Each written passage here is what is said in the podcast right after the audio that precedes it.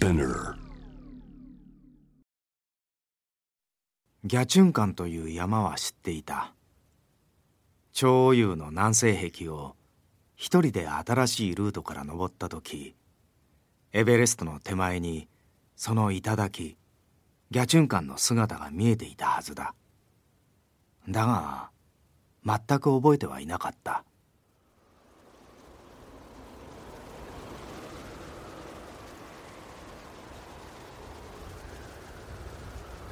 連続ノンフィクションドラマ沢木幸太郎等第1話。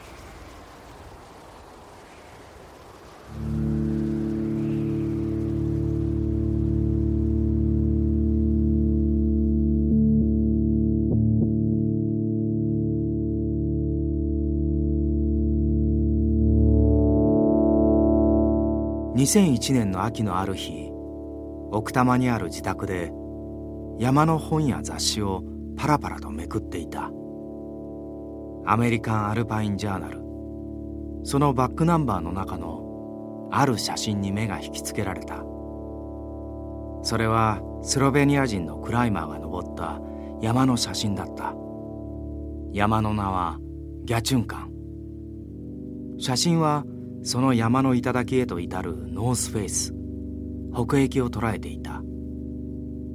それは実に素晴らしい壁に見えた。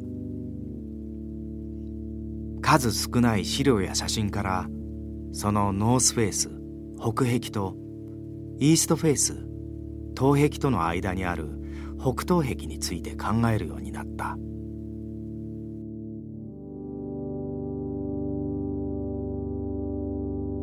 ギャチュンカン北東壁は人類未踏の壁だった。危険と隣り合わせだがそのことに強く惹かれる自分がいた。ここなら無酸素のアルパインスタイルで美しいラインを描いて登ることができるかもしれない。8,000メートルにわずかに欠ける山ということも自分にはぴったりだという気がした。それは誰も登ったことのない見事な壁なのだ。俺ならそこに美しいラインを描けるはずだ。ギャチュンカンの壁が俺の未知の力を引き出してくれるかもしれない。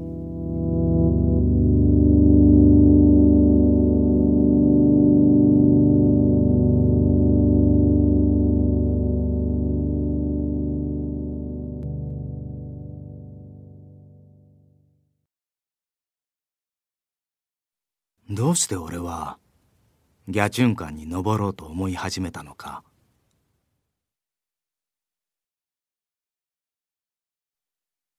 1996年当時31歳の俺は標高8463メートルのマカル西壁にたった一人で挑戦しそして敗退していた。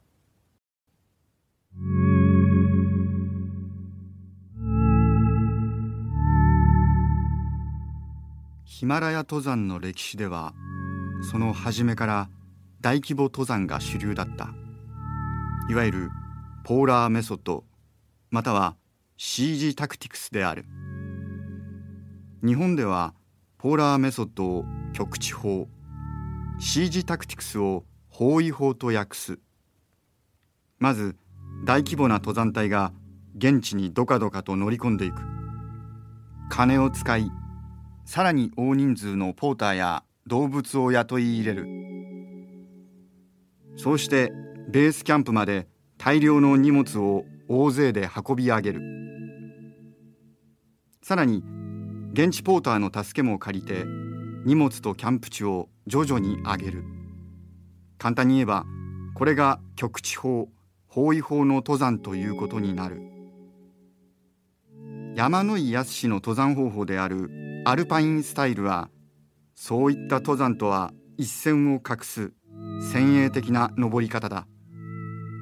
そしてさらに先鋭的なクライマーはソロ。一人で登ることを好む。山野井もそんなソロのアルパインクライマーの一人である。先鋭的なクライマーたちに共通していることがある。決して登りやすいルートを選ばないということだ。山野井そして先鋭的なクライマーたちはより難しいルート誰も経験のないオルタナティブなルートから登ろうとする。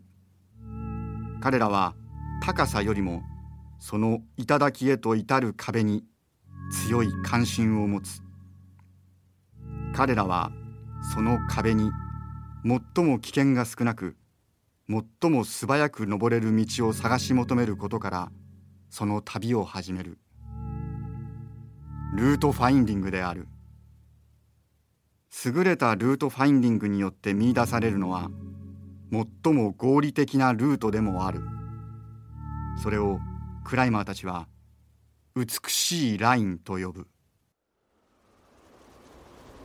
自分が登ることでその壁に一本のラインが引かれる。そのラインの美しさが何よりも大切だ。俺にはギャチュンカンはまさに美しいラインを引ける山に見えた。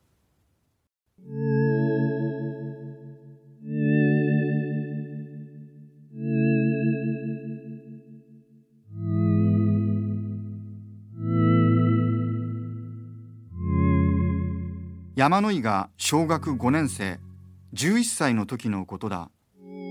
テレビで見た外国映画のある場面に心を奪われた。モンブランへの挽歌というフランス映画の中のワンシーンだった。二人の男がロープをつなぎ合って垂直の岩壁を高みを目指して登っている。そのうちに二人は共に宙吊りになってしまう。しかし最後は年老いた男が若い男を救うために自らロープを切って白い氷河に落ちていく。これだ。これが僕がやりたいことだ。少年山野井康はその映画を見た後興奮を抑えられなかった。すぐ近くの土手に行くとそこにあった石垣を登ってみた。そして思ったのだ。山に行きたい。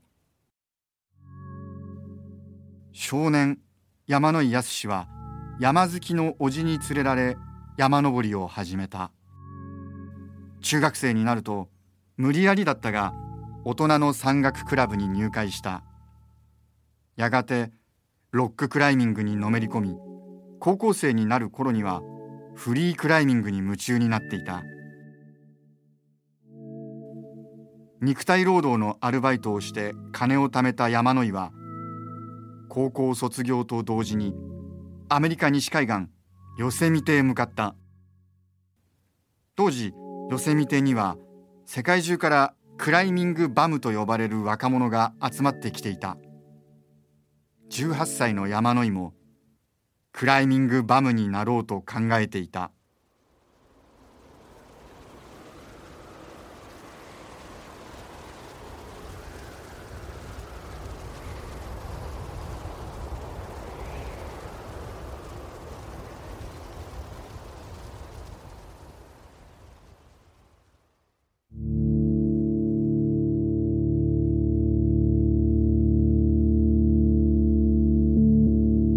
山野井康の妻妙子も世界有数のクライマーである。山野井より9つ年上の妙子は山野井が高校生の頃すでにヨーロッパアルプスで目覚ましい登攀をいくつも成功させていた。その後山野井と出会い一緒に暮らすようになってからも妙子は次々と記録に残る登山を成功させている。彼女は外国の山岳雑誌に世界で最も才能のある女性クライマーと紹介されてきたが日本では全く知られていなかった。妙子は山の井以上に表に出ることを好まない人だった。彼女は純粋に山登りが好きだった。そして動物が大好きだった。もし万が一山に登れないというようなことになってしまったらその時は犬や猫をたくさん飼おうと思う。たくさんの動物たちに囲まれて田舎に暮らそう。夫のやすしも生き物が大好きだ。でも彼が一番好きなのは何と言っても昆虫だ。やすしと私は以前死んだ時にはお互いの墓など建てないという約束を交わしている。どちらかが先に死ぬようなことがあったならその時は墓など建てる必要はない。ただ家の庭に好きな木を一本植えよう。俺が植えてほしいと願っているのはクヌギの木だ。クヌギにはカブトムシやクワガタがたくさん集まるからだ。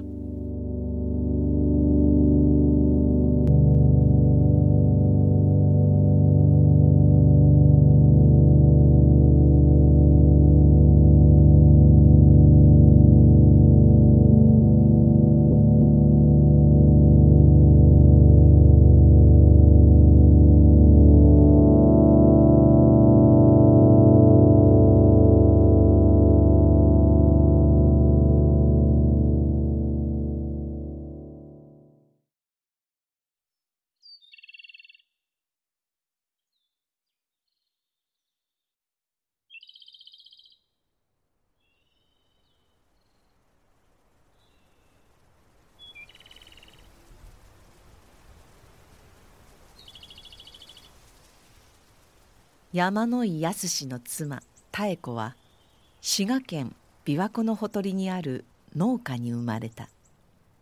家から学校までは1時間以上の道のりだったが毎日妙子は歩いて途中木の実をもいで食べたりしながら往復した。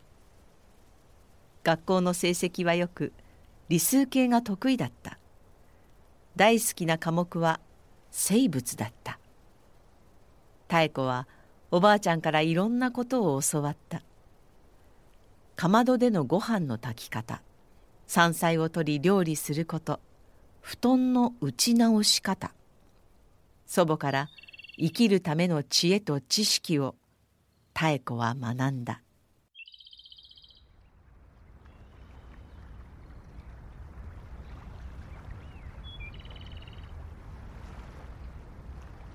妙子の山との最初の出会いは高校3年生の時の上高地である。2度目の登山はうっすらと雪の積もった中央アルプスだった。大学に入ると同時に山のサークルに入会した。大学4年の夏にヨーロッパのシャモニーへ行きモンブランに登った。やがてクライマーとしての才能を開花させた妙子は次々と高い山に登り記録的な登攀を成功させていった。妙子が山野井康と出会ったのは1990年。山の仲間たちが定期的に集まる東京高田馬場の喫茶店だった。実は妙子はそれよりも前から山野井のことを知っていた。知り合いの女性クライマーが山野井のことをこういうのを聞いていた「次に死ぬのはあの子よ」妙子と山野井は幾度か他の仲間たちと一緒に山に登った。ある時それはカラコルムのベースキャンプだったがヨーロッパアルプスの話をしている時山井はふと思った。彼女とならアイガーのような山に一緒に登ってみたいな。山井にとって一緒に山に登りたいというのはその相手を好きになったということと同じだった。妙子もまた山の井に対して他の男たちに対するものとは異なる感情を抱いていた。この人だ。この人となら話が合う。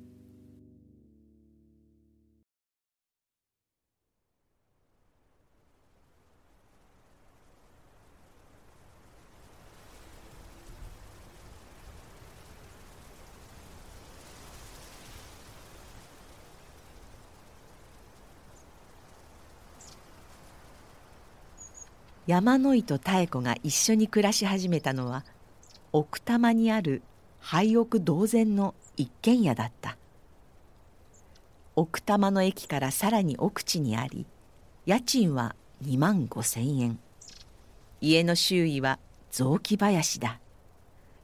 鳥や小動物昆虫など2人の家には訪問客が後を絶たなかった。虫も動物も大好きな2人である。何かが入ってきても追い出しはしない。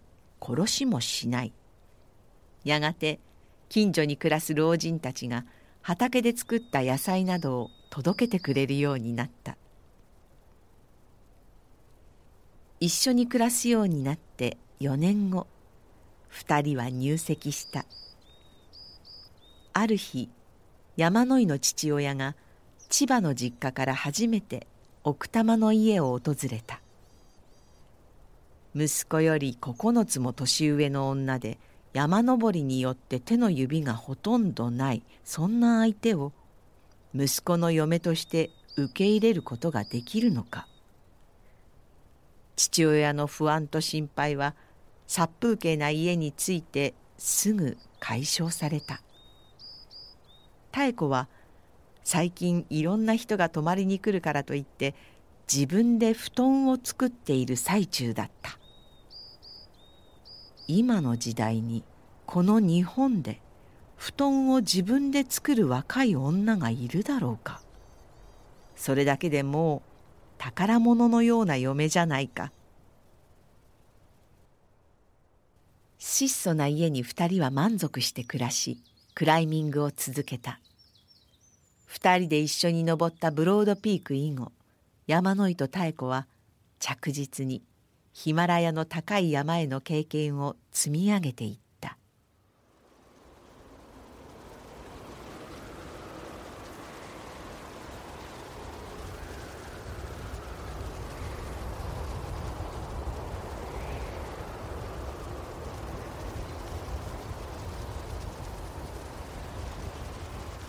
連続ノンフィクションドラマ。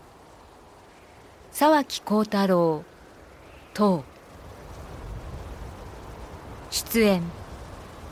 三上博田畑智子。長塚圭史。若村真由美。音楽。松永聖剛等第2話に続きます。